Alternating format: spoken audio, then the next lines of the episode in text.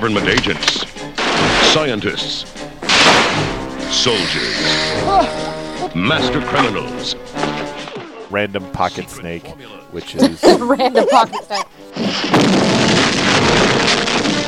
monsters, so Swamp Thing's power is that he's really good at throwing people. and belong in this swamp. Only one thing does. The Swamp Thing. Uh, how come the formulas in these movies are always neon green? Uh huh. Here comes trouble. In the incredible adventure that grows on you or all over you. The Adventures of the Swamp Thing. He took off his mask like a Scooby Doo villain. Comic book legend lives. Just be the bad guy. You don't have to be a different face. Watch a few movies, take a few notes. it was fun. You know, with comic book movies being all the rage these days, we decided to try our hand at talking about one of them. No, it's not Marvel, or Batman, or, or, or Superman, or the Suicide Squad. No, we're talking about Swamp Thing.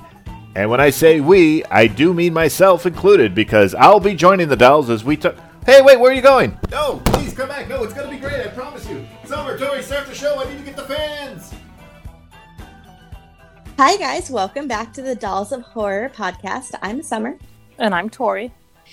And tonight we are welcoming back our special guest, producer Jesse, also known as Alexa. I'm glad you keep perpetuating that nickname. It's uh, You, it's doing me you will wonder. always be our Alexa.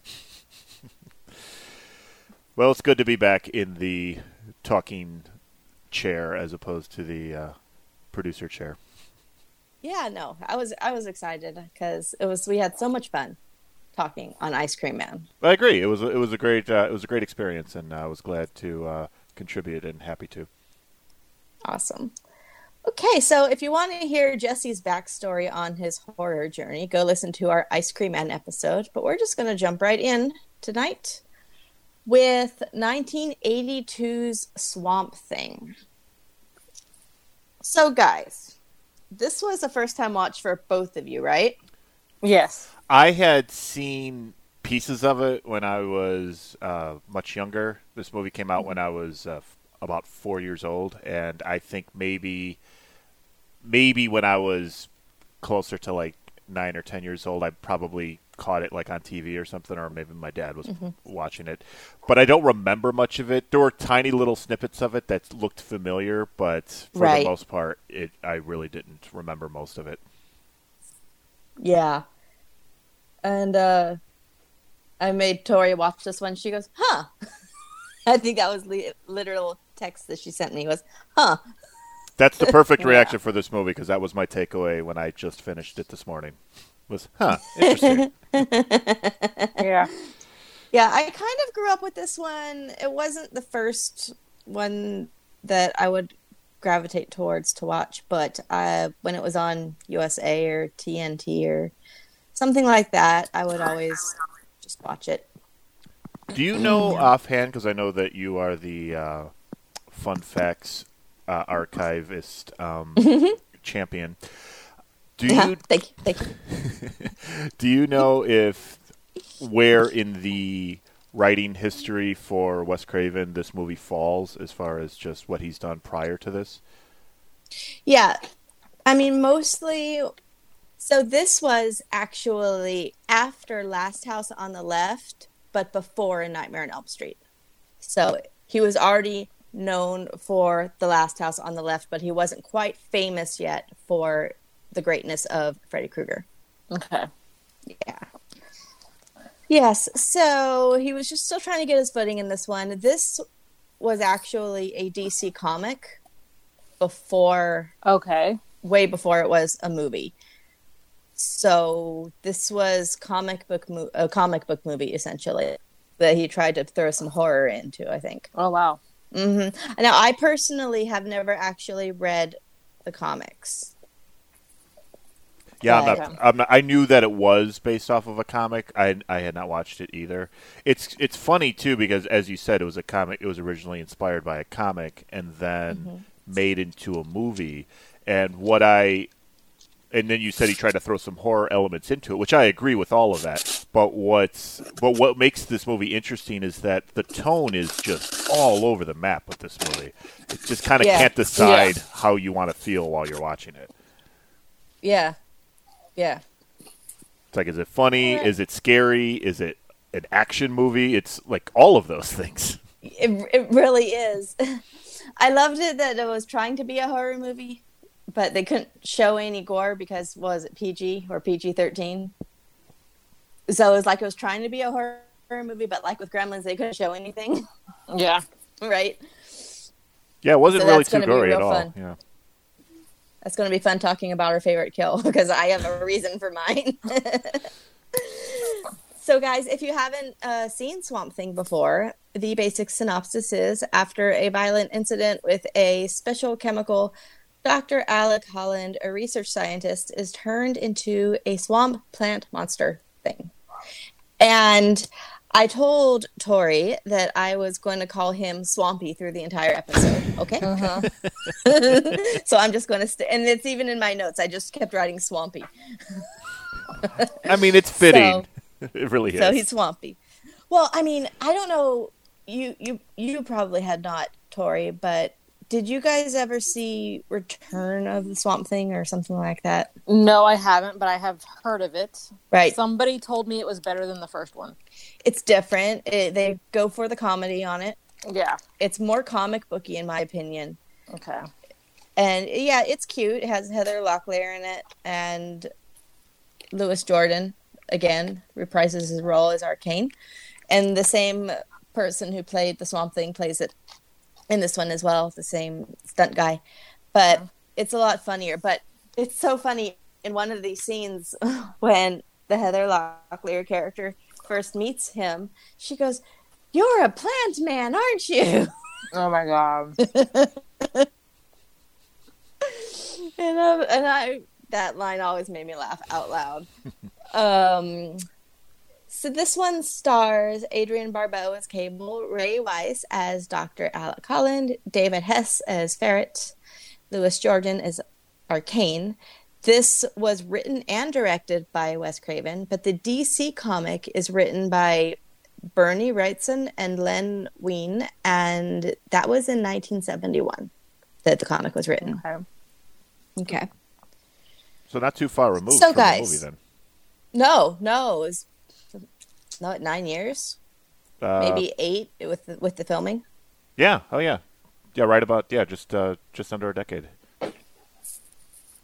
Yeah. So, favorite kill, guys. Fatality. Jesse.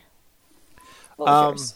Well, like you mentioned, it's it was hard to really measure what my favorite kill was because not a lot of people died uh, in this movie. Bes- Right. So I would say I would say probably just because it was kind of over the top and very goofy and how they got there and everything was was the final fight with um, with with the transformed uh, Ritter and the fact that he how it was the fact that Ritter's trying to kill Swamp Thing with a sword in the swamp, which like made me laugh out loud because I'm like, what are you doing? Yeah.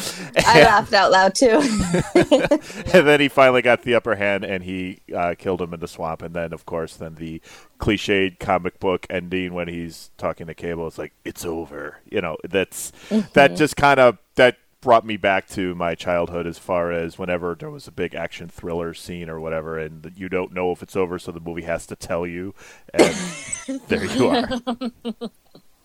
I know, right? That's that's exactly right. Mm-hmm. Pretty much. Yes, like this this movie has shades of the comic book in it in that sort of way all throughout. Right? Mm-hmm. Oh, totally. Yeah, it's it was weird because I mean, for I guess you could call it an origin story as far as his um coming into being as as uh, Swamp Thing, he his powers kind of just organically get revealed, which I thought was a nice touch. But it was also, but at the same time, it was also kind of convenient when they were showing them because in the beginning, I actually wrote a note because um, all the way up until you know maybe three quarters into the movie, I was just saying to myself, so Swamp Thing's power is that he's really good at throwing people yes. pretty much all he was doing in the beginning of the movie as Swamp Thing. And, but then he had the power of, I guess, bringing people back to life and And healing and yeah. growing an arm back by touching sunbeams. So I mean, like he's got he's got some stuff going on for him. I, I appreciated that. Tori, what about your favorite kill? I really di- couldn't pick a favorite kill. Two weeks in a row, kill. woman. Well, here's the thing. Here's what I'm gonna say. No, but this one was hard because there weren't that many. Yeah. So I'm gonna go ahead and say that it wasn't actually a kill, Uh-huh. Oh yeah, but, it, but technically it was. right. But whenever he gets set on fire and Uh-huh. jumps into the swamp, Yeah, because he kill it kills him as a human, but he reemerges as a swamp thing yeah, with a mm-hmm. horrible costume. So yeah. that was my, that's what I'm gonna go with. I told you I was going to talk about the costumes. Yes. So that's what that's what I'm gonna go with. awesome. And to touch on Jesse's, I have no clue what that other dude transformed into, or why he decided to jump down in the hole with a sword and then come out the other side. I'm just like, okay, man, this is this has gone off the rails. this is this is an episode of Dolls of Horror. They're just throwing shit in there. it was, really is. and it was great because his motivation, the the whole motivation of Ritter taking the serum, he was saying to Swamp Thing, he was trying to deduce like this is a brand new f- formula that they discovered that was creating some very weird, unstable reactions in like plants, obviously in Swamp Thing himself, and then that other guy who he uh, inadvertently gave the formula to. Kind of, kind of underhanded there, just so they could see what would happen to him, and then he turns into this tiny guy. And based on just this tiny little data set, that was enough for him to say, well, if it just amplifies who you are inside, because that's what Swamp Thing was basically concluding, with not a lot of evidence to go on himself, he, mm-hmm. he just goes, oh, so if you're really smart, then it would make you super duper smart, huh?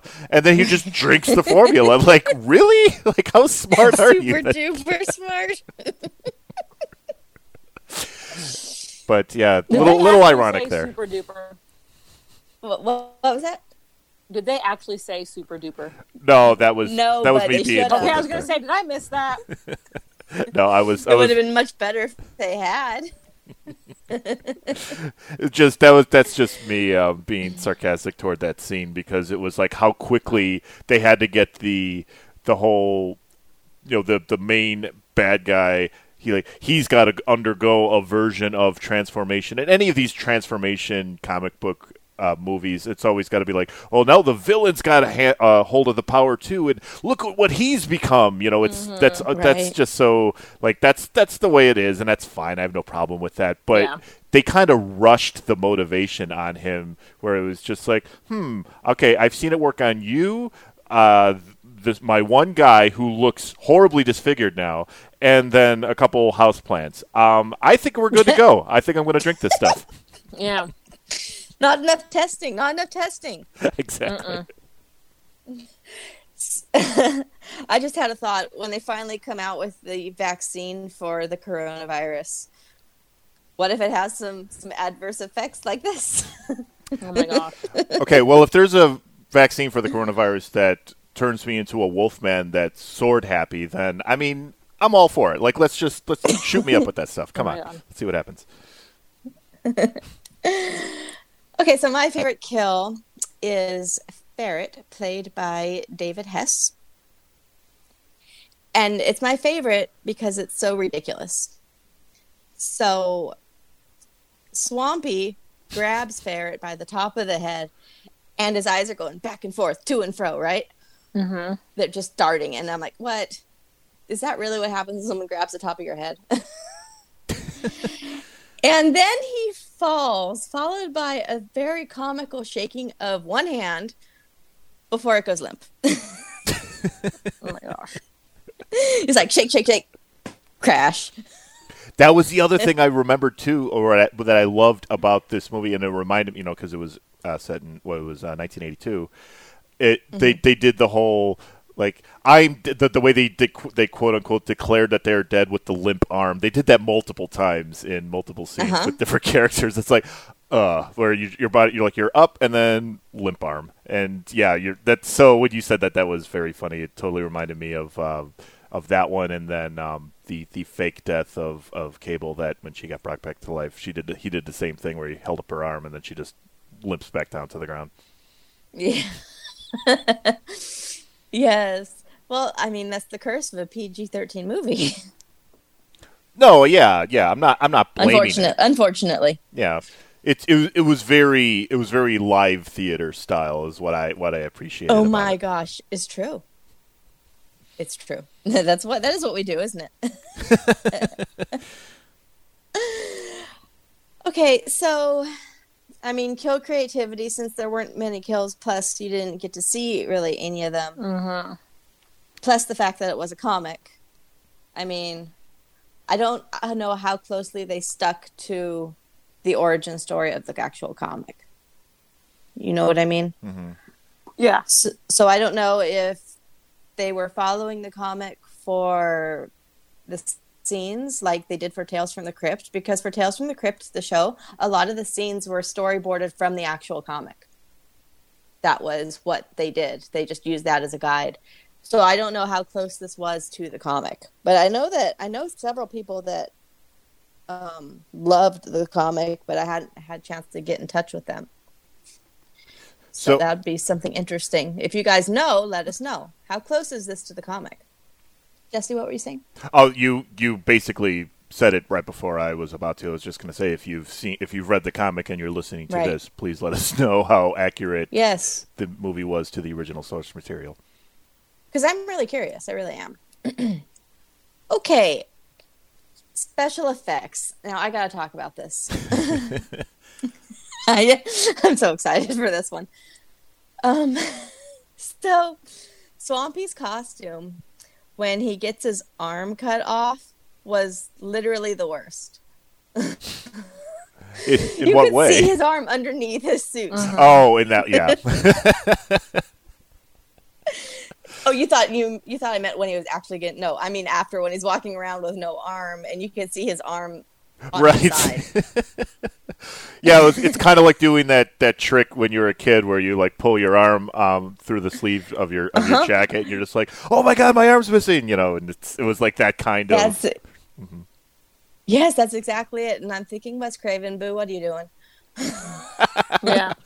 Well, that's why I asked where in his in his writing history this was because I feel like he was taking some chances to kind of just work with stuff. And I'm not saying it like he did a bad job or anything, but you could definitely tell that his craft had gotten so much better like later on down the line. And so I was just wondering what he had done prior to this because you could just tell that he was just kind of just throwing ideas into this movie like, eh, let's just see if this works. It it's kind of how I felt what he was doing with this particular movie and you know it's it's it is what it is it's not a big deal i just noticed that Yeah, and this one was kind of I mean, it was different than Wes Craven's other movie because The Last House on the Left was incredibly gruesome and very gritty. So this felt more like it was trying to be tamer, but also more of a studio film. i could see that Because last, yeah, because Last House on the Left. I don't know if y'all have seen it, the original, but it it was very very rough, like as far as film quality goes. but wasn't that by design though like that he was trying to go for something gritty or are you or maybe i'm misunderstanding what you're talking about It could possibly be by design, but I think it's just because there wasn't any money. oh you're talking about actual production values Yeah, okay yeah. No, the subject matter aside, the actual how it was filmed and what it looked like Mm-hmm. was very very rough. Mhm. So this one was like, yes, okay, we're we're big time now. We're going to be a big studio film. I was like, want want. and then two years later, he came back with Nightmare on Elm Street, and it was like, yes, we found our sweet spot, right? Right. You know, and you know sometimes that happens. I mean, not everybody, mm-hmm. you know, who who writes who who who has almost legendary status in some form of media was perfect their entire career. So I right, mean, exactly. So, and a few other things I had to say about the special effects were, uh, how come the formulas in these movies are always neon green? yeah. Uh, like this is ah, Tori. How Mm-hmm. many times? How many times have we seen a movie in the last year that, whether it's Doctor Giggles Mm-hmm. or Reanimator. Reanimator, or I mean, I just saw a, a kids movie. Okay, it's a kid. It's a kids movie. It's a Hallmark movie. Okay, um, called I think it was called The Dog Who Saved Halloween, right? And Oh it had. Lance Lance Henriksen in it, and Lance is like the evil scientist guy, right? And he his formula is neon green too. Oh my gosh.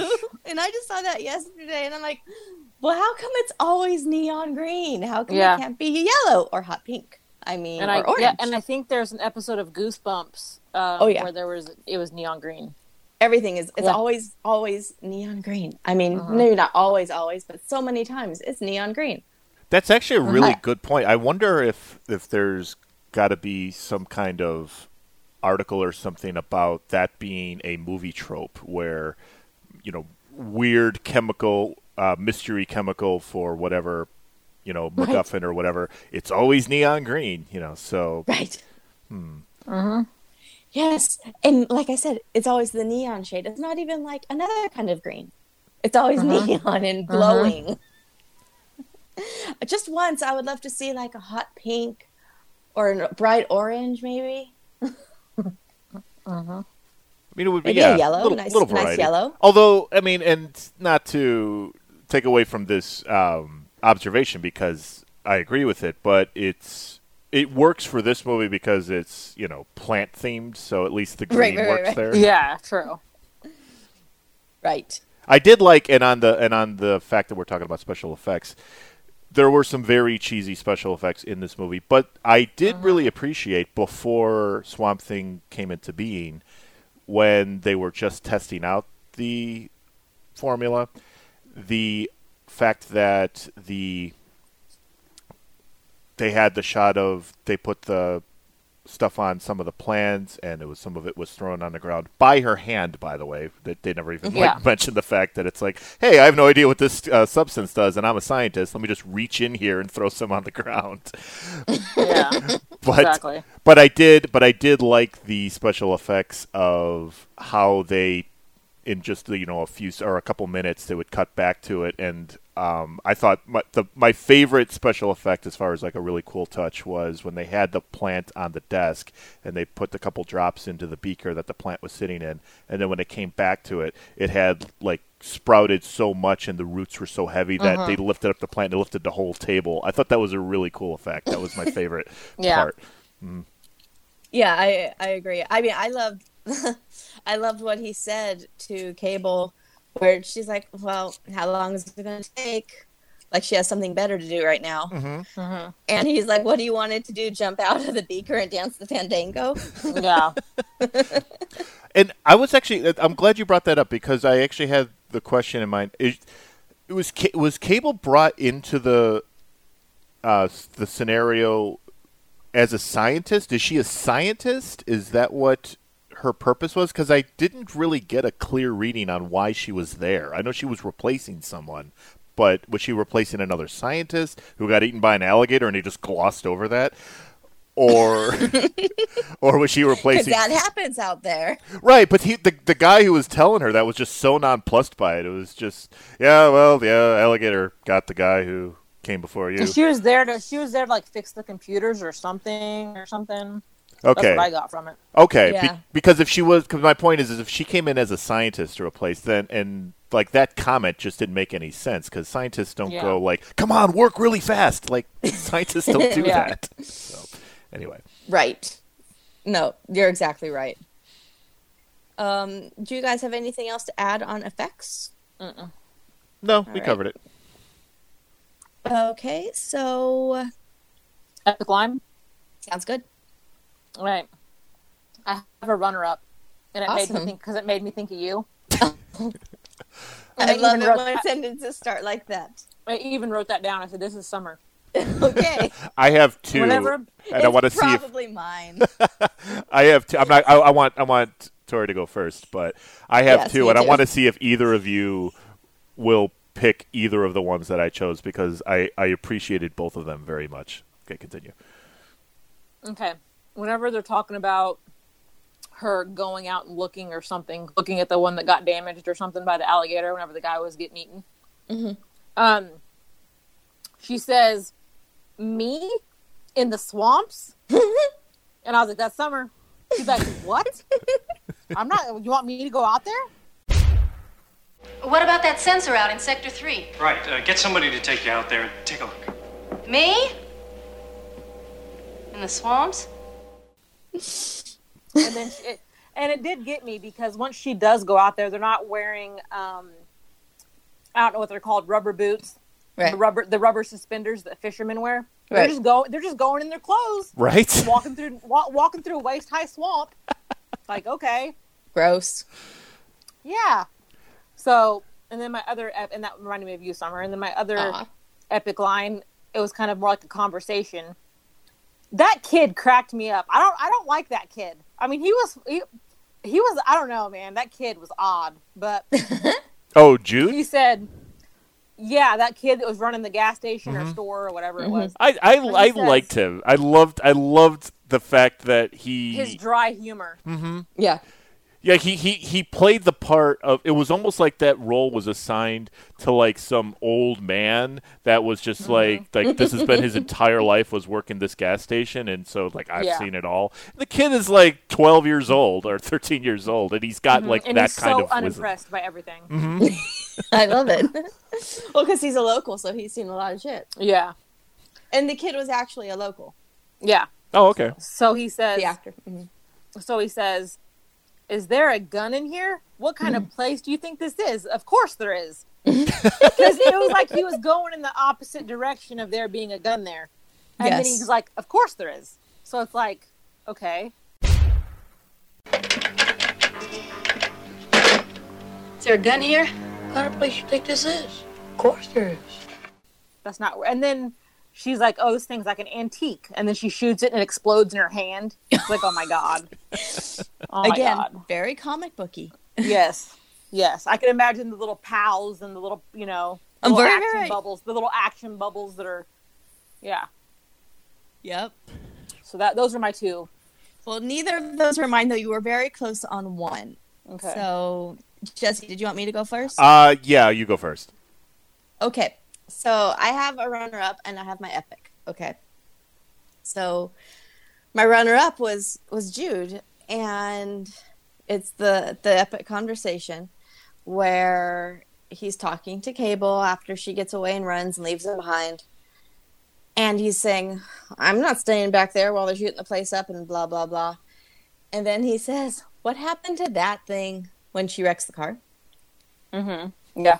And she's like, It uh hit a tree. Yeah. And he's like, uh huh. It must have Yeah. been one of those hit and run kind of trees. yeah. Yeah. Because the tree, because the tree ain't there now. but your car is wrecked. Yeah. What happened to that thing? It, uh, hit a tree. Uh huh. Must be one of those hit and run kind of trees. Don't seem to be there now. Um, my epic epic line though is very close to what Tori said. Okay. It was the line where she's actually in the swamp in the boat, and she says, "I hate the swamps, hate bugs, hate things without legs." Like the swamps? Hate the swamps. Hate bugs. Hate things without legs. Mm, a neatness freak, huh? You could eat off my kitchen floor. You could eat off the swamps. Bugs have legs. She's she's saying everything: hate the swamps, hate bugs, and hate things without legs. Meaning that snakes. that stuff like was that. one of the Oh, two oh, that I oh. chose. that that I I but but just to continue from that part, I loved that. But then immediately after that, um, what was um, what was the uh, Swamp Thing's name before he when he was still human? Doctor Alec. Alec, thank you.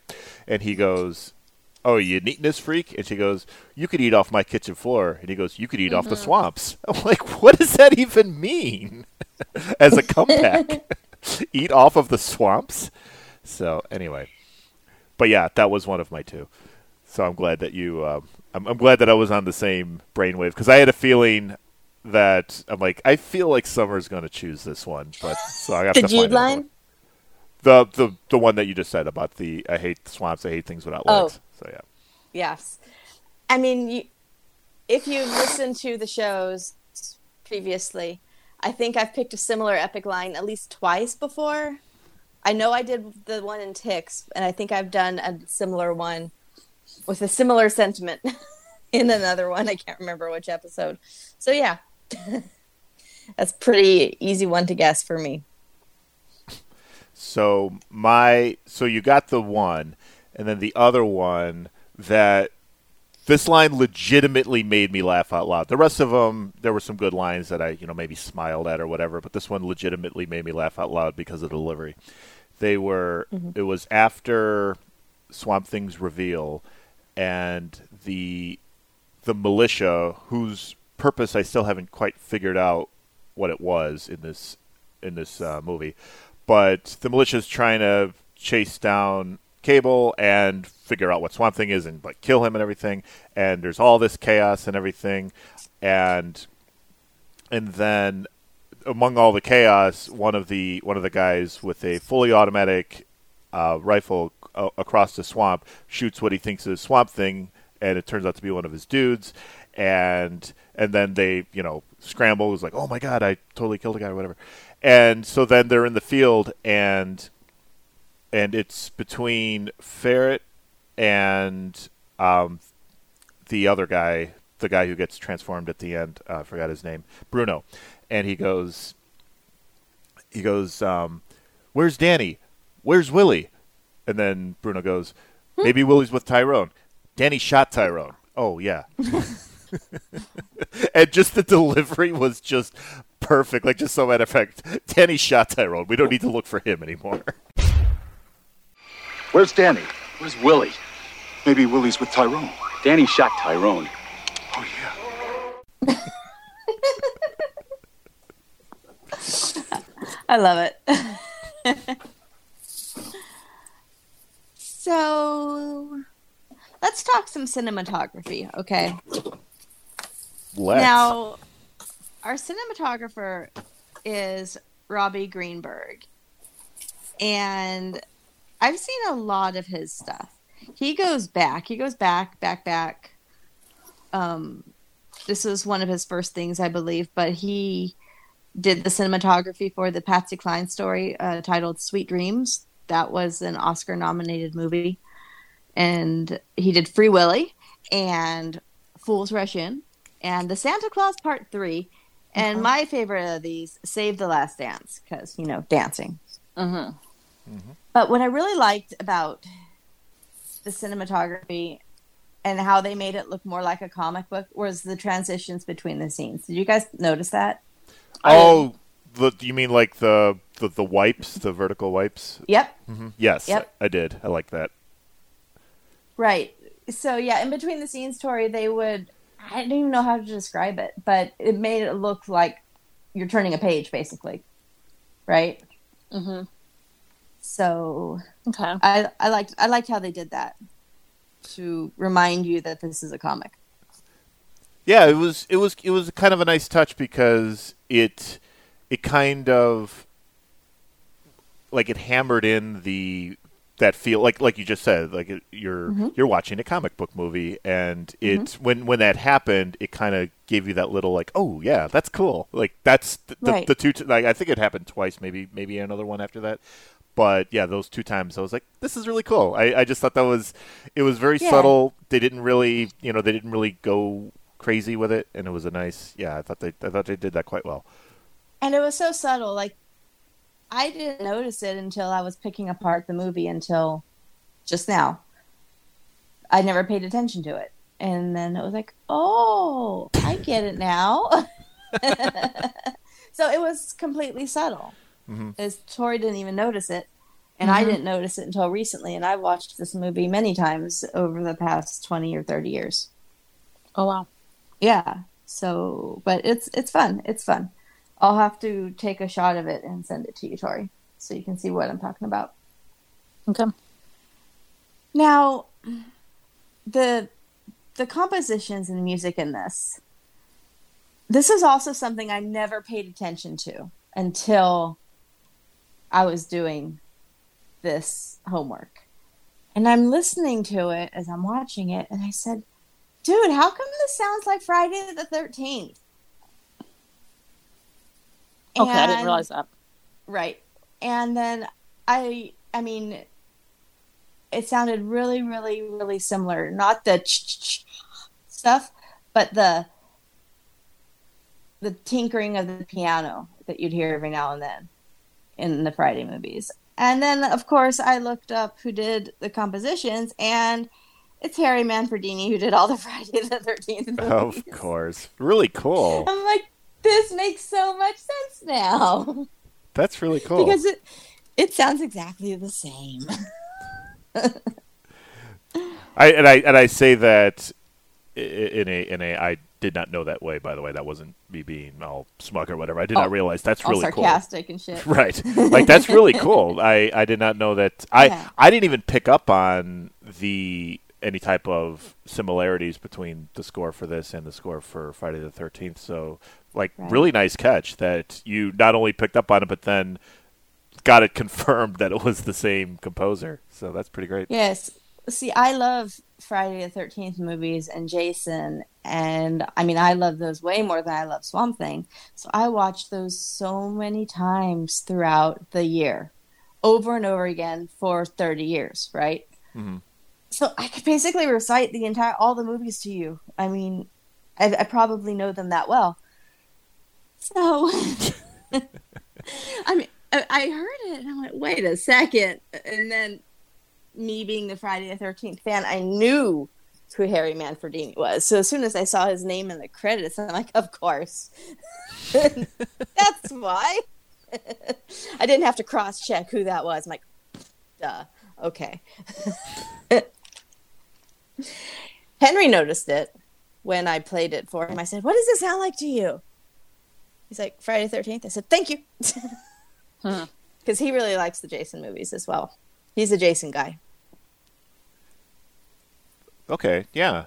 Do you know what I was going to actually, uh, in relation, Henry's a Star Wars fan, right? I think he's watching it right now, actually. like right now. Um, so just ask him when we're done with this. Ask him if he noticed because I actually noted this in my in my notes.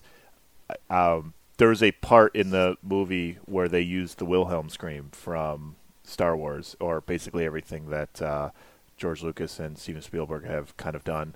So I just want to know if he actually noticed it. It was in one part with um, all of the um, explosions, basically the biggest action portion of the movie with all of the grenades and everything, there was a use of the Wilhelm scream, and I was like, "Oh my god, that's great!" So yeah, I actually noted that. So I just um, ask him if he he's seen this, right? He's seen it, but I don't think he was paying that much attention. Oh, okay. So that was just I've made him watch it with me, and I made him watch it a couple Halloweens ago because they were airing it on TV. But I don't think he was paying that much attention. It was more like, okay. okay. Yeah, But it was. I, I made him listen to that the score, and I said, "Hey, what does it sound like?" I was gonna say like you're you're focusing on like the musical composition, and it like takes you back to you know your your earlier movie watching. He's like, oh, the a movie franchise that I'm very keen about is somehow feeling like being represented here. Really cool. And then Yeah. all I'm just like, hey, that was that noise they made in Star Wars. Like that was my that's my contribution to the sounds and music. no, it's movie. it's true. It's true. It's all relative, right? Yeah, I guess. Yeah. Mine's more of a nerd fact than anything. Shall we talk about some acting? Go for it. Tori, do you have anything you want to say about any of these peoples?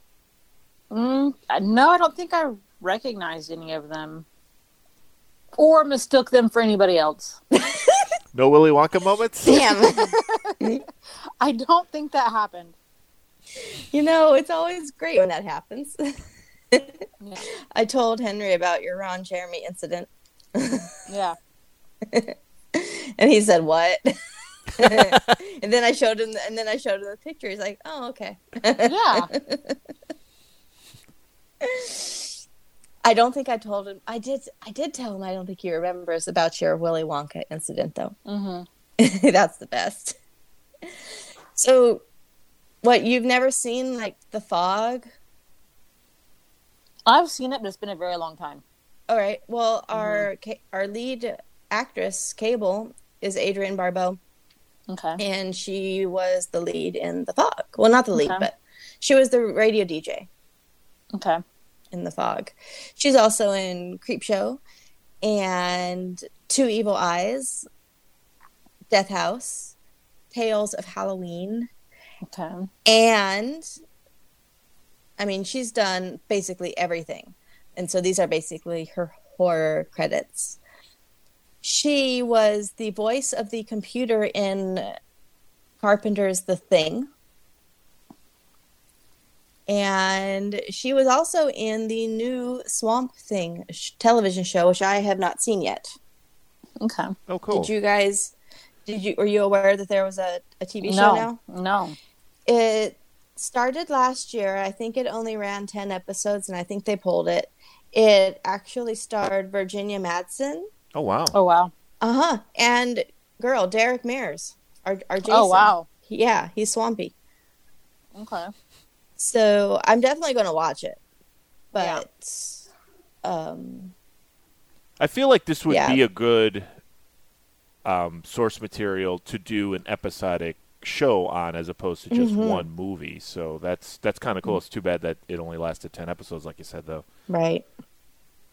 Yeah, so I haven't seen it, so I don't know how good or not good it is, but I really want to see it, so I'm def- definitely going to be checking it out. Uh, now, the man who plays Arcane, Louis Jourdan, Henry recognized him right away from James Bond's Octopussy from 1983, which is basically the same year almost, right? Mm-hmm. And then when he told me that, I said it makes so much sense that he peeled off his face like a Bond villain.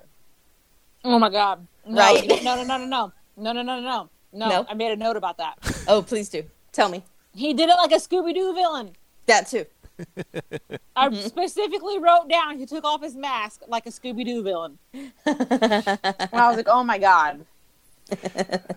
I I loved that scene because um like it, I appreciated the fact I actually texted Summer while I was watching it today and was referencing that scene because it happens very early on in the movie to a character that you barely see. So you have like no investment in this person whatsoever you don't really know Right. his I'm like, who is this guy? Right, you don't have you don't know what really what his purpose is. Like he gives a kind Mm-hmm. of uh like a throwaway comment of like I'm here to protect Alec or whatever stuff like that. And Yeah. that like that's literally all he really says about himself. And then suddenly it's like, "Oh, it's not this person. It's a different like I don't really care. Just be the bad guy. You don't have to be like a different face because I didn't have any em- uh, emotional investment in you know random random evil crocodile Dundee head guy you know so Yeah, yeah.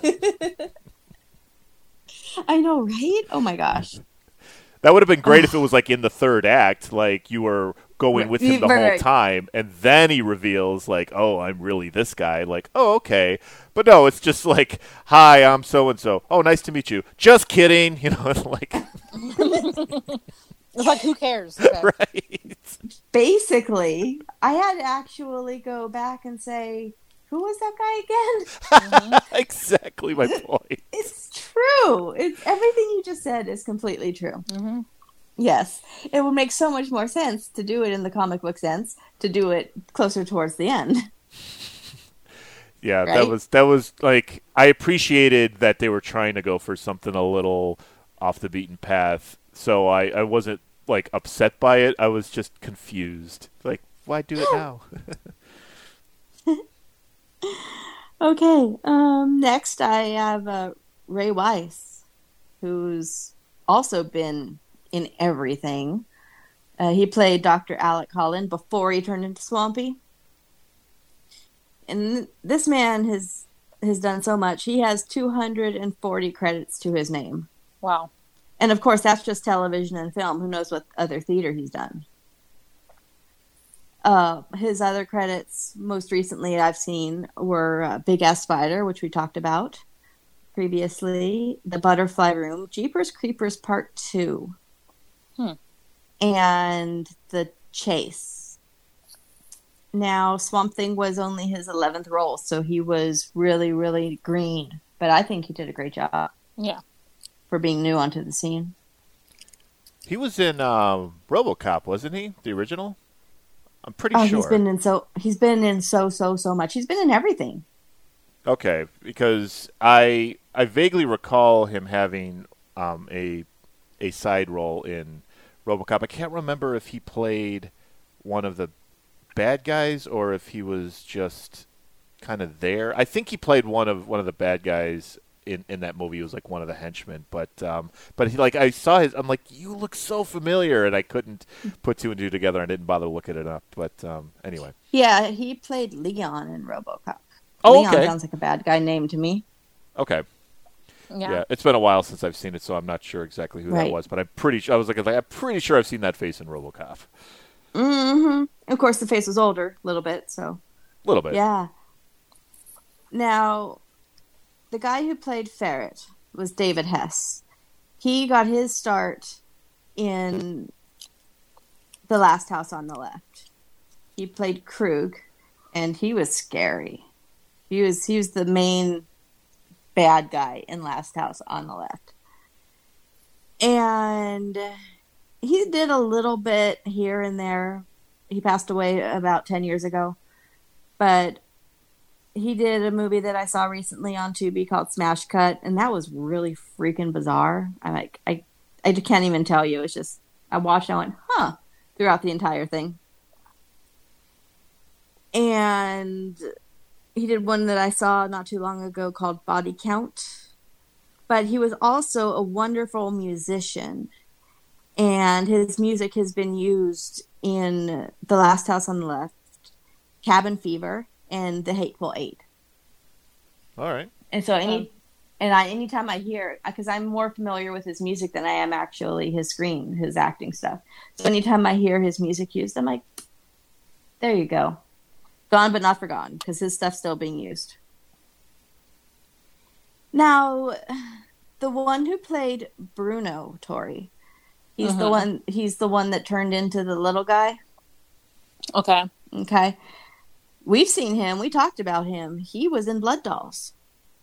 Okay. Mm-hmm.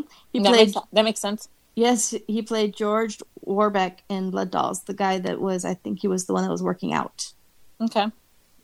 And I think that may have been my favorite kill, too. I don't remember. But yeah, and he was also in Darkman, and he was in 1984's The Hills Have Eyes Part 2. We talked about Jude earlier. That's played by Reggie Bates, and he's a one and done. This is his only thing. Like I said, I think he was a local that I read somewhere. And they just put him in, and I'm sorry, not Bates, Batts is his name. But yeah, they just put him in, and I liked him. I thought he was fun. Yeah, I thought that's kind of surprising that that's that was his only role because I thought he handled that role, like I said, uh, really well as somebody who, like, the role seemed to be written for just this grizzled old man who just has has seen it all, and yeah, he's just he's just a kid, and I thought that his delivery was really solid. So he was actually uh, one of my favorite uh, characters in the movie, as far as um, every time he said something, it actually um, it made sense. Like it was, it was, um, it was, it was well done. So yeah, that's surprising that this is the only thing he said. Yes, and I can't find anything else on him. I don't know what he's doing now. I don't know how old he is. I there's there's nothing. I can't find anything. Um, so yeah, so good going, Reggie Batts. Swampy, you know, post transformation is played by Dick Durock, and he also played Swampy in a few other roles, including The Return of the Swamp Thing. And last but not least, I have Arcane's secretary, Tori. This was Mhm. Mimi Craven. She was Wes Craven's former wife. Okay. She was in A Nightmare on Elm Street. She was in the hospital scene, or not the hospital scene, the um the sleep clinic scene. Okay. So yeah. Um, let's talk about some props. Oh yeah. Okay. I want to hear what you guys have. Oh my gosh. Well, I was debating between two of them, Okay. but after your little rant about the green glowing liquid, I'm going to go with the second one that I chose. Okay. I really like the flower that sticks to the table. The big it was a it was a flower of some kind, but then it Yeah. grabs onto the table and grows really strong. I'd like to have one of those. And it like can, as a like, house like- plant, or Yeah, where where it's stuck to the table, and he tries to pick it up and it won't come off the table. no? Right. I just meant you said you'd like to have one of those. I mean, like as a house plant, you'd like to have a house plant that just like forms to the table that would just pick it up in that like the the the whole ensemble or just the plant because that would be cool. Just just the plant and the shelf that I put it on, it would be wrapped around it, like wrapped around that shelf, like it is the table. that would look Cool. really cool if I'm picturing it the Yeah. same way that you are. Yeah. It would just be that one piece. And it would obviously be part of my horror collection. So it'd be in here amongst all my horror stuff on my shelf, wrapped around the shelf. And I definitely think it'd be a conversation piece. It's It would definitely got- start the conversation. To just be mixed in with all the horror stuff. So, uh, what's Yeah. with the plant? Funny you should mention that. So. Show you could put it next to your yellow raft from Jaws. Yeah. I could. I then- still want to get one of those and hang it and frame it. And then what you could Yeah. do is you could get a little beaker and f- find a way to get the neon green color solution. Just kind of put it next to the plant, and just so if anybody asks like, "What's up with the plant?" you'd be like, Yeah. "Well, check out this liquid. Don't drink any of it." Yeah. But Don't throw any Yeah. on the ground either, okay? Yeah. exactly. Well, it would actually be nice to have the flower, like you know, as it, when it's mutated, Mhm. but still have some kind of glass beaker around it with green stuff in it. Right, so you That'd have really- the if you whole see saying. picture. So yeah, so you have the whole picture. Like so, the roots broke through the bottom, but the glass beaker is still somewhat intact, and there's still a little bit of green liquid in it. I see what you're saying. Yeah. And yeah, yeah, that'd be cool. Yeah. That's fun. What about you, Jesse? Um, I had one of two. One, I think I'm not going to use as my prop. I'll just mention it. I liked their use of the the notebook that was kind of the that was the big MacGuffin of the movie, but it was also uh-huh. it was also kind of interesting because they didn't put a lot of energy. Obviously, these are important notes that talk about the formula, but it was also like one of a series of notebooks that they already had the rest of. So I wasn't really sure why this one was so paramount to them getting it as opposed to all the other stuff that they already had. But they the- said why. I, I must have I must have missed it because um, I didn't I didn't catch what was particularly special in that notebook besides the rest of them in the beginning when they were um, when they took over the lab. Um, he had a bunch of notes about his progress, and the notebook that she had was the last one because he had been keeping track the entire time of his experiments and his progress. Oh, So- I see. So this so that Yeah. was a notebook that actually focused on this particular formula because it was like the last yeah, one. being complete. Yeah, the particular gotcha. formula being complete and working. So Okay. they needed that last notebook to get to the conclusion. All right, that makes that makes a lot more sense then. Okay, that's Mm-hmm. Yeah. that's good. Um, Yeah. But so, but I was like, nah, that's that's that's a main um, plot device, so I don't want to use that as my prop. But the so I would say the other one um, was a little bit more of a sentimental one. Is when he came back to the lab as Swamp Thing and he sees his uh, sister's locket and um, gets all Mm-hmm. emotional about it. Like I was like, I thought that was kind of cool. I mean, it was it was kind of a weird tone shift because it just went from action like right to that but I did like that they were trying to show that he still had feelings and he still was Mhm. human under there.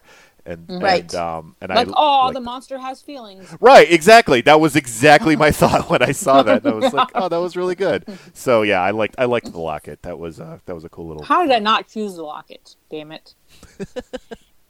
Jesse, we are on the same wavelength because I wrote down two things. I wrote down necklace and Dr. Holland's book. Oh, okay. there you go. I literally wrote down Wow. the same as you. That's really funny. Yeah. I think though that I'm going to actually go with the book because it would go great with my, the other paper props that I've chosen Yeah. throughout Yeah. all the other things. I mean, I have a silly I'm one. totally- If you needed both of them, is, is the um, the coke that she had to punch out of the machine because the kid told her um, how to do it. that, that was that was a kind of a funny little like so not necessary to the movie, but like she's like, I'm gonna buy a coke, and he's like, Oh, you can't kick it, you got to punch it. He just punches it, and there's a bottle of coke showing up. So. Um, for like a throwaway moment of the movie, I thought that was a pretty funny little scene. So I'll take the Coke bottle if you want both of those. Well, we can have we can have duplicates. I just thought it was funny Mhm. that we both picked the same two items, not one but two. Yeah, well, well, you got my you got one of my two lines, so yeah. So you guys would want the locket with their picture in it, correct? Right, Yeah. Mm-hmm. as is. But like I said, I think I'm gonna I'm gonna choose the the research book, the notebook. But I want it to be full of notes. Like I Mhm. don't want a blank Mhm. notebook with a cover. I want it to have all the notes inside of it. So Understood. yeah, that's gonna be mine. Um, how about some fashion? Young, hot, and an attitude that says, who cares? It's only fashion. That Hansel's so hot right now. All right. Uh, I'll go first because it was this was hard. This was real hard for me. I um I picked the the swampy vines hanging off of Swampy's body. Okay. I was gonna pick Ferret's red bandana that was wearing around his head because it was so iconic to the Oh eighties. But I think I like the vines better. Yeah, that was yeah, that was that was good. Um, as far as like for for a for, for a few shots where it's like this is clearly a suit that he's wearing. Mhm. Mhm, It was mhm. that was that was not bad. Yeah. Right. Exactly. What about you, Jesse? Um, I didn't really. There wasn't anything that particularly stood out. Um, the only thing that I appreciated was that w- they're working in a they're working in the swamp and a, a doing I don't know how long they've been there doing the research to um, if if their goal their goal was to make a something that was going to do I guess a version of what ended up happening. And but what I love is like they're in the swamp they're in the middle of nowhere and it doesn't seem to have a lot of oversight. Like they have a little bit of it but it doesn't seem very you know federally you know observed or anything like that. Yet they have like mm-hmm. the very cliched you know the white lab coats with the name badges and everything like that. I love Right. that it was it looked like they're trying to have their cake and eat it too where it's like this this is what a professional lab environment would look like. And it's like yeah that's true but you're also in the middle of the swamp where like nobody is. So mm, but yeah. Mm. So i did I, I always love i always love scientists must wear lab coats especially if they have the badge attached to it. I always love that look. So yeah i'm gonna go with that Corey? Mine, I'm just gonna go with the camouflage that the sol- quote unquote soldiers were wearing Mm-hmm. because I like a man in uniform. What can I say? and it was hard to pick a fashion moment for this movie. I had so much trouble. Mhm, that's what For you were saying. For the saying. longest time, I just had the bandana. Mhm. That's it. Mm-hmm. And then I was like, well, Cable's white and purple dress at the end is kind of cute. But then I'm like, no, I like the vines. The vines were good. Did she pack that dress, by the way? One more time. I said, did she pack that dress, by the way? Because she's she's a captive, and then suddenly she's wearing the dress. like, did she just like? Oh, well, if I'm going to be a captive and and a dinner guest, I may as well pull out my dinner guest dress while I'm tied up to this chair. oh, I think they just made her wear. It. They just yeah.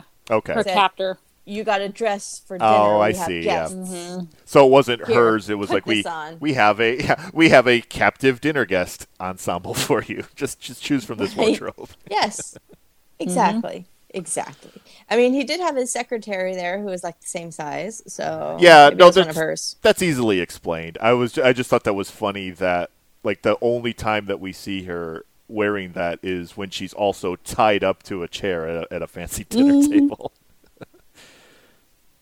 Agreed. What about pacing, guys? How do you feel this movie paced? I thought the pacing was fine. Yeah, Mm-hmm. it wasn't too bad. It it um the the movie didn't really feel its length, and uh, that's always said in a good way. And I Right. liked I liked that the they didn't get they didn't get to they didn't take too long getting to making Swamp Thing and or making Swampy rather. But um, I would say that the only the only pacing issue that I had was I kind of already referenced it earlier on about the fact that they needed to have the and now the main villain is going to do something transformative and they just kind of rushed that part. But otherwise the pacing was pretty good. Like it had like the action and then they had a couple slow parts and it wasn't too you know it wasn't too bad I, I uh, although I do have one question. I hope both of you have noticed this in the movie and had a similar question mark over your head when you saw it. As far as there's one part that was kind of jarring. It's like she so Cable's in this new environment uh, as to replace whoever um, got eaten by the alligator before that, and she's immediately thrown into a shitstorm as the you know these new people are coming in or they're, they're gonna you know take over. The the dude who the um, Alec who who barely knows her is like coming onto her like like a hundred miles an hour. And then he um, then he gets doused in the serum and he turns into Swamp Thing. Like like her life is just a whirlwind right now of all this shit. And I can only imagine that all she really wants to do at this point is just get the fuck out of there when she has an opportunity to do so. Mhm. And she she did for a bit, but then she was like, you know what? I'm I'm um I think this is a good time to just get naked and take a bath in the swamp because why not? You know. Mhm. I think it's, I think it's time for a good swamp bath scene because This should clean me. I should get clean. right like it's not even the fact that she decides to take a bath which was already kind of like weird for when it happened but that she chose the swamp to do it in was even weirder like what's going on here so yeah that was just the weirdest scene in the movie was that just in the middle of all of the action while she's still being actively chased like ah, i'll take i'll take a swamp bath sure no big deal Now's the time to take a bath. I'm being chased. exactly. I need to relax while I'm being chased. I need to get in the right headspace because being chased is very important to my character It's very stressful. Exactly. And I need to relax and and get ready for the chase. just it was just wedged in here. It was almost like somebody was like, "We need a scene where she is bathing naked in the swamp," and Wes Craven's like, "I, I, I guess I could put it here in this Or part." like we need some boobs. Right. Where can we Yeah. put some boobs? You can't have a horror movie without him. I mean, we've established that. No. It's like at least one set. right. Yeah. Yeah, where's some boobs? Where can we put some boobs? And Wes Craven says, How about right here? now, one of the releases didn't have the boobs. I think it was the US release, and the European release had the boobs. Oh wow. Back then. So I think that was actually cut for ours. Or I could have had those mixed up, like backwards. But yeah, they they got a different cut than we did, and our cut did not have boobs, if I recall correctly. You sound disappointed when you say that. yes, because there wasn't many boobs, and, and I needed at least one pair of boobs in my movies. As Christy from Nightmare Toys likes to say, she needs boobs and blood. Mhm. And since we're lacking on blood, can I please get a boob? that should be the tagline to this movie. Since we're lacking in blood, can I please get a boob? That's what the okay. That's the title. that's the title of this. I'm writing it down. But they got to be called swamp boobs. She's bathing in the swamp. Right. We're lacking in blood. Can we get some swamp boobs? Yeah. Oh, love it.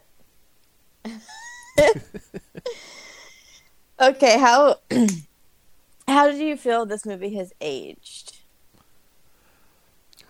I think it's fine. I mean, what was what I appreciated about it is that even though it was early 80s, there wasn't really a lot of very obviously 80s Mhm. cultural elements in it. It just so in one in one sense it was almost timeless because there wasn't really anything that locked you into that era besides just the fact that that was when it Mhm. was made. So um like you Mhm. still had obviously maybe like you know with with the phone calls just being on landlines, but that's hardly a um a detriment to the movie. It was you know they're Yeah, because they wouldn't even have cell towers out there, so oh of course yeah. that would still be happening no But- matter when. But since the uh, Yeah. since the technology, quote unquote, of the movie was based on like laboratory science, like you could put that in like any era, and that would be fine. So if you reboot Right, and this like you said, they were wearing the lab coats, so it's not like they were wearing actual like street clothes. yeah, Mhm. and that's why the fashion moment was so hard for me because there wasn't anything like, oh, that's very '80s clothes that you're wearing. Like there really wasn't even that. So yeah, I thought it was aged quite well. Yeah, Maybe the uh, Swamp Thing costume could be uh, made a little bit better. Yeah. Oh yeah. Like I said, Wes Craven, what are you doing?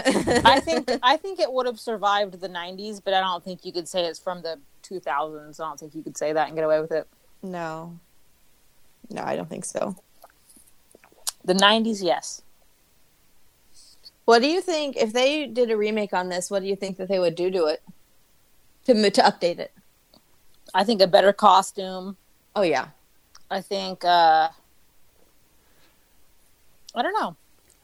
I think it was kind of random that the I think that they would probably have a, a, a clear, a more clearly stated purpose for the for whatever that militia group was doing because it was almost it was almost like they like they were working with Ritter, but then there were other times when it just seemed like they were already just there and Ritter just kind of was using them to to help get mm-hmm. what they wanted. So I, I feel like there would be probably more of a you know the the government you know Big Brother style um, intervention when the, when it was when they figured out oh he finally got the formula to work then then it would be I think it would be more of a kind of an enemy of the state style of of a conflict Mhm, where they would yeah. be running from Yeah, like all of that. these so um because I I was the, one of the comments was um so outside of the fact that they were chasing these guys down to get the formula and basically, you know, advance their careers or whatever, like they had a lot of very heavy artillery for just being in the swamp. Like, what else are they doing out there? You know, they park rangers Right. or something. Like, what's going on here? Fully automatic mounted um, fan boats and um, with with very you know and, and grenades and everything. Like, what are you using grenades in the swamp for? But like, yeah, just just bring the grenade bag out and take out the Swamp Thing because that's what we're gonna do now. But yeah, Oh my gosh. Yeah. Yeah. All that. and I'm not even saying that. I mean, it just like I'm not really saying that in, in a way of me saying like I don't like this movie. I thought it no, was No, I mean it's fun because it is what it is. yeah. I mean, it was definitely cheesy, but I did appreciate what they were trying to do. It was it was kind of a you know just enjoy the ride kind of thing. Like all right, you know, did did that a few times. Mm-hmm. Mm-hmm. Yep. Exactly. That's the only way you can enjoy this movie. Honestly, Mhm. like I like I like this movie a lot. Uh, but if you're going to take it seriously, you- you're going to be disappointed, Yeah. right? That's You got to go into it knowing that it is a comic book and expect that. that that's actually you you um you brought up uh, yeah so i think the biggest thing that they would do to change it would be make swamp thing's powers more clear as opposed to them Yeah. just magically because how did he know that he could bring people back to life just by rubbing their face you know i mean did he you know like it would be kind of cool if it was something where he maybe like sees like you know like a dead plant or something and he was kind of sad about it and he holds it and then it just comes back he's like holy shit i can do this? You know and then and then when jude gets randomly killed by somebody you don't even see off screen and then he comes over and he's just like you know um, i'm just gonna cup your face in my hand and then all of a sudden he's like oh I, I'm, I'm alive again. I was like oh, okay. I mean cool to show that he's got that power but that was just so random like by the way i could bring people back to life cool Can we can we just also talk about what Jude says when when he does that? yes please do he, he looks up at him and he's like, "Oh shit, there goes the neighborhood." i did laugh at that too i was like that's perfect I laughed at that and I wrote it down as a possible epic line. It's like, yeah, that's cute. That's cute. And he's like not scared or anything. He's just like, well, shit. right yeah again, just going like back just to that like your old man scenario. Mm-hmm. Mm-hmm. yeah, no, he was he was great, and I was very glad. I'm glad that they didn't he didn't ultimately die because when I saw saw him, you know, face down in the boat, I'm like, mm-hmm. you can't kill Jude. He's like the only really cool character in this movie, and so I'm so glad. And Swamp Thing's like, I got you, man, and he just brings him back, so it's good. I got you. I got you. I got your back, man. Don't worry. yes. All right. How are we liking the story on this one? The story the story is fine. Mm-hmm. Yeah, Just mediocre. Yeah.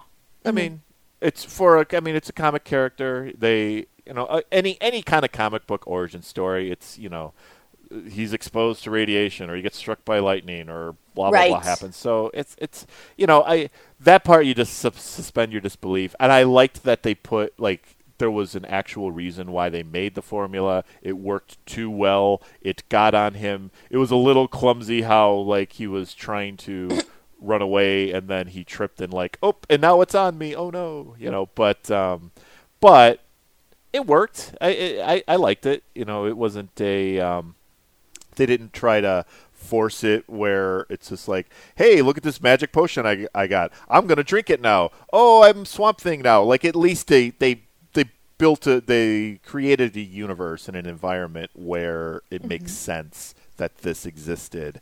So as far as that goes for a comic book character, I thought they did a decent job.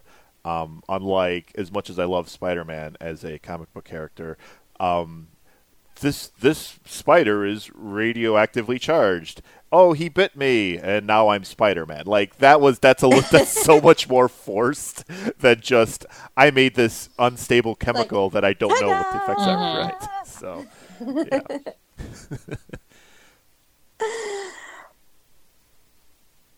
So, scary rating. Obviously, not scary. not scary at all. Yeah, at all. The scariest part about this movie for me is the bugs and the things without legs. Mm-hmm. okay. Okay, can we talk about that for a second? Yeah, what? What is up with the guy that pulls a snake out of his pocket? he just pulls it right out of his pocket. Again, ta-da! Yeah. You're talking about the beginning, right? Yes. He just pulls it out of his pocket. Because that's Hey. what you do in the swamps, I guess. Carry around snakes in your pocket? Yes, and then show them off. What were I they guess. doing to that guy too? It was just like, I'm gonna mm-hmm. make the snake bite you. I and I feel like he made the snake bite him in his junk too. I mean, did you notice that? Like that, like Yeah, he was of- using the Yeah. snake as a weapon. So yeah, that was there was there was a part where I'm just like, okay, fine, the snake is attacking this guy, like he's you know biting him, but then he kind of reached down, and then you hear another biting sound effect, and you hear a scream, and I'm like, did he just bite him in the balls? I mean, yeesh. Oh my god. That was this horrifying thought. But um, anyway, yes, I agree. Um, random pocket snake, which is Random pocket snake. That could be another great title for this episode. Right? Random pocket snake. which is not a euphemism, strangely enough. Yeah. Overall movie rating. Hmm. I'm gonna be stingy. Yeah, me too. Yeah, I think I. I'm gonna have to say like a I'm gonna have to say like a five. Yeah, I was going to give it a five. As Yeah. Well, I mean, I'll, I watch it. I watched it often. I'll watch it again. It's not my go-to though. Yeah, f- five is good. It would be. I was thinking between like five, maybe, maybe six if I'm feeling really generous. But, um, and that's more because even though there were some pretty weird, um, random parts and the tone was all over the place, I at least they at least wrote a somewhat coherent story, and it wasn't. Mhm. It didn't get it, the the story itself didn't get out of hand, and I appreciated that. That it was it was pretty well focused the entire time, and um, yeah. So, but but there was some uh, there was a lot of question marks, and and considering that Swamp Thing barely like he I think he's like at the 41 minute mark before he actually um, is in full shot, and um, I would say that it's it, it- there. There were some parts to be desired. So yeah, I'd say yeah, five and a half. Yeah, All right, yeah. So we're pretty much in agreement. Not the worst, not the best. exactly. All right. I have a few fun facts for this one. Awesome. Okay. Yeah. So Dick Durock, who played Swampy, also played the agent that was leaving the island when Charlie and Cable landed the helicopter. So he had a little non-swamp cameo in there. And as I mentioned earlier, he also played Swampy in the Return of Swamp Thing, but also the 1990 TV show that they made. Okay. So he played this character more than more than once. Louis Jourdan also reprised his role in The Return of Swamp Thing. I mentioned that one. This was filmed at Cypress Gardens in South Carolina, except for that boat chase scene that they had, remember? And that was just on a little lake outside of Los Angeles. Are you talking about with the uh, with the grenades and everything? Yep. Okay. Yeah, so that part was in LA. And if you look at it, once I read that, you can tell it looks different. It doesn't look like the same place. hmm It's not as swampy. right. That's a good point because there were you know trees kind of all intermixed. Right. too. And this was their little thing was just it was so much more wide open. It was more of a bayou than a swamp, is what you're saying. Exactly. exactly. So this was made to be an homage to the 50s monster movies. Whether they succeeded, I'm not sure. Well, wasn't you know, it- like Creature from the Black Lagoon, I was just stuff gonna like say, that. yeah. yeah. The screeching sound of the animals is the same sound effect that they use in The Howling. Have either of you seen The Howling? I have not. I don't think so. Oh, it's good. I don't really like werewolf movies, but this one's actually a very, very good one for me. So you guys got to check that one out. It has Dee Wallace in it, Okay. hmm and her her late husband. That's where they met, or not where they met, but they weren't married yet. But so they played a couple in that movie as well. So yeah. Um, oh, where they filmed this, there was a quote, black caterpillar plague. And so Wow. they caterpillars were in the trees and in big clumps and they would just drop down on your head and sting you. Jesus. That is terrifying. Yeah. Like I like I said, maybe that hate bugs line was hers. maybe she just said it after this. Right?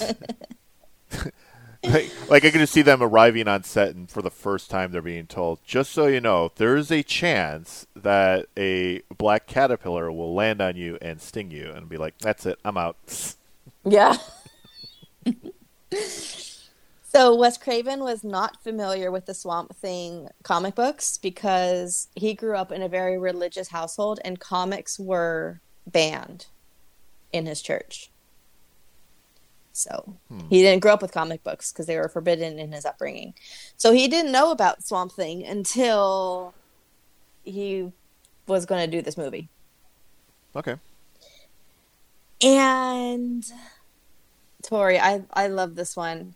Mm-hmm. So Wes Craven's daughter actually responded to this scene when Cable is running and she falls down twice. And he said that she turned to him sternly, saying, Daddy, girls don't fall down when they run. And that's awesome. And first of all, it reminded me of something your daughter might say. Mm-hmm. But he said that he never forgot that, and that's why he never had him do it again. That's great too, because that's such a cliche in these horror movies. Whenever a female character is getting chased, that she'll stumble or whatever. It is. and right. It's, it's so. and like- it is, and his daughter, who was quite young at the time, was like, "Girls don't do that," or she wasn't like too young, but she was not fully grown, I don't think. But yeah, girls don't fall down when they run. That's awesome though, and it's great that apparently that resonated with him enough that when he made future movies, he didn't Mhm. incorporate that. So that's great. Mm-hmm. Mm-hmm. Yep. Absolutely. Well, that's all I got for the fun facts. Do you guys have anything else you want to add about Swampy or Swamp Mm-mm. Thing or Missing Arms or bugs or Mm-mm. snakes? I think I think we did it did it a gave it a good once over. So yeah. Yeah. Yeah. How about some shout outs? Okay. First of all, of course, Jesse. Well, our main man, our producer, and current guest. We love you. Thank yes, you. likewise, back Yeah. at you. It's uh, it's great to be able to do this, uh, as in be able to actually talk about movies. Um, Yeah. I do. I also do like when when Summer basically invites me, and this is not me like slamming these movies at all. I'm just not very well versed in a lot of the movies that they choose to watch, Mhm. And I just love it when I get a text and you're like, "Well, we're going to be watching. We're going to be covering Swamp Thing, for example." And we were just wondering if you would like to watch it and talk about it with us. And I'm like, I, sure. It, that was really just my thought. Like, okay, I'll, I'll, I'll give it a whirl. And it, you know, was available online and checked it out. And it's, it's good because it gives me, I remember Tori talking in an earlier episode saying how this podcast has kind of given you incentive to watch movies that you otherwise would not have seen. Yeah. And you Yeah. can kind of pay attention to things in a different way. You're not just watching it and kind of, you know, shrugging or half paying attention to it. You're actually watching it with, like, okay, I need to come up with talking points about a movie. And it kind of helps the way you watch movies. So I really do appreciate doing this. And It uh, does. Hopefully Yeah. I can do this again. So absolutely. Of course, yes. Well, I mean, you said that you like the Evil Dead movies and stuff, and of course, we want to have you back for for that. But that'll be a while, and I wanted to have you back before that. Well, I appreciate that. And- Right, and I knew that some of the other movies that we talked about doing, you weren't like too crazy about, such as I think Cabin Fever was one of them. yeah. so I'm like, but but I'm like, I think you might like Swamp Thing a little bit more. Mm. It's it's not the problem with Cabin Fever is that it it was it was a little too disturbing for me. There's like Eli Roth, I appreciate his craft, I really do. I think he's very talented, but his style really kind of it it's I don't like walking away from a scary movie feeling all like icky and gross when I'm done. Yeah. And that's what his movies do. Like like if a movie's Oh, just got like some scary thing being chased or whatever, and you get like that adrenaline rush and those jump scares and that, like that's fine. Mm-hmm. But then when it's over, you can be like, okay, now I'm back to normal. But his are like he tries to make them very believable, and so you're just at a point like I don't want to, I don't want to see or touch anything right now. I don't. I just want to go over here in the corner and just like fall asleep. It's it's it's a it's and I, and that's a testament to how good of a uh, of an artist that he is. I just yeah. So Cabin Fever, the one the the one and only time that I watched it, I just remember being like, ugh,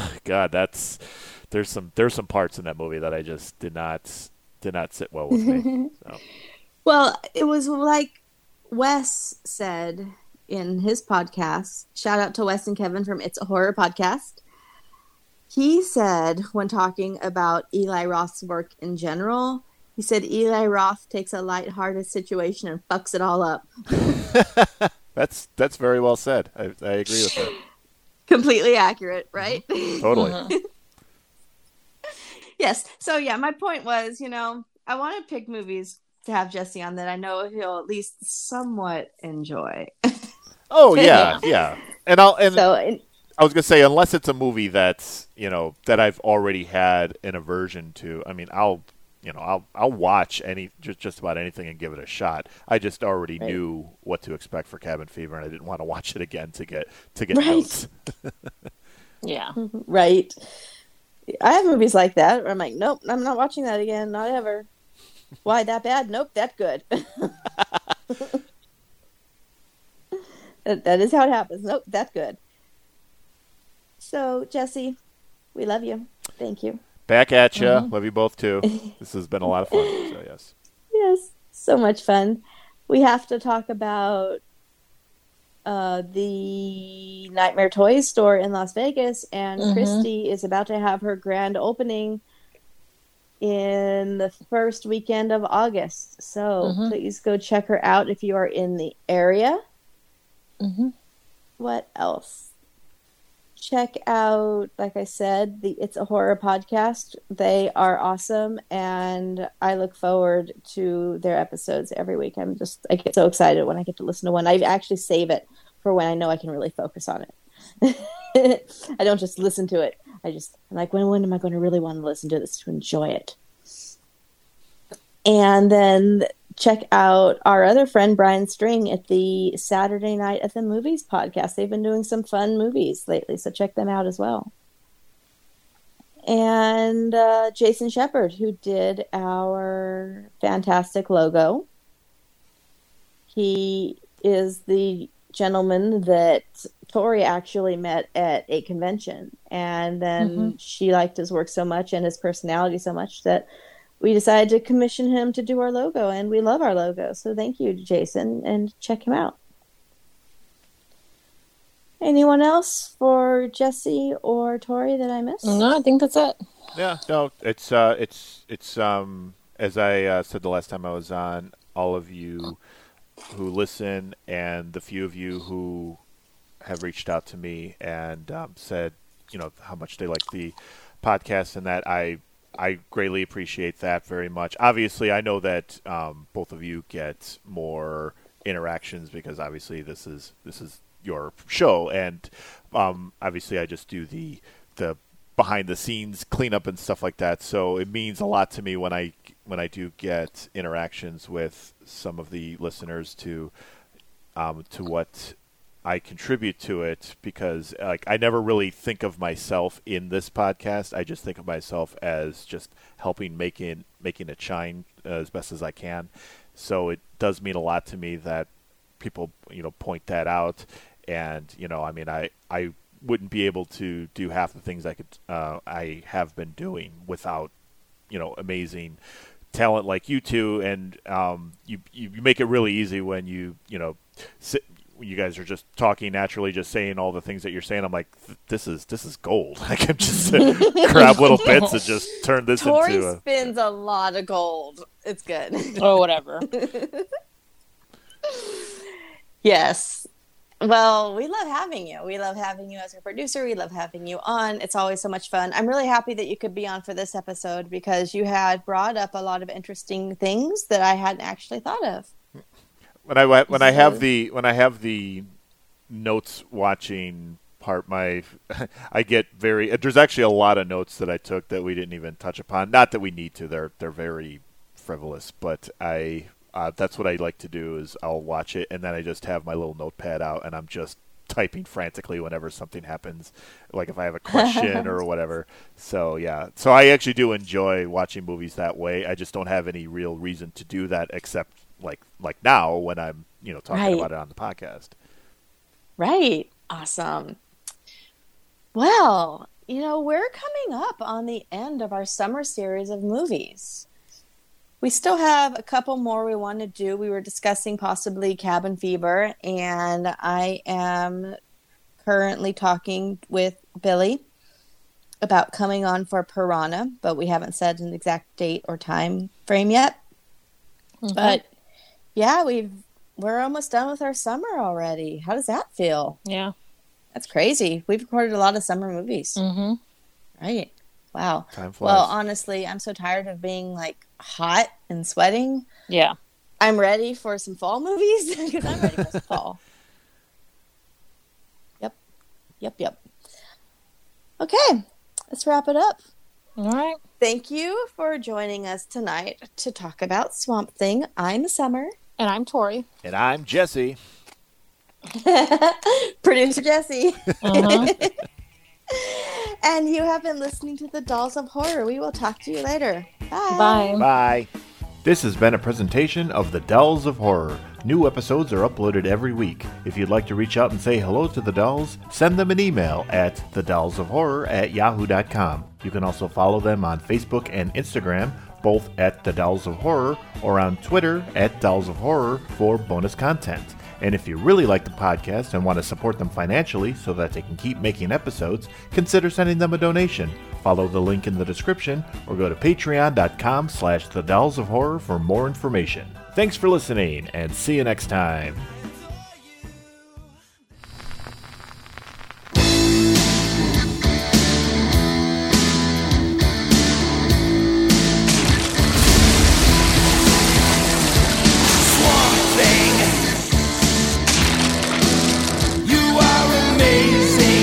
Oh, so if you're really smart, then it would make you super duper smart, huh? And then he just drinks the formula. I'm like, really? Like, how smart are you? Super duper smart.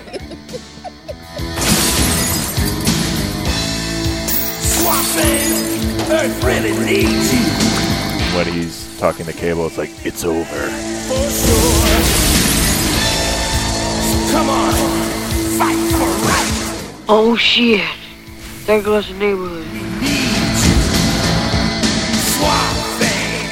Okay, can we talk about that for a second? Yeah, but What is up with the guy that pulls a snake out of his pocket? he just pulls it right out of his pocket. again, ta-da! Yeah.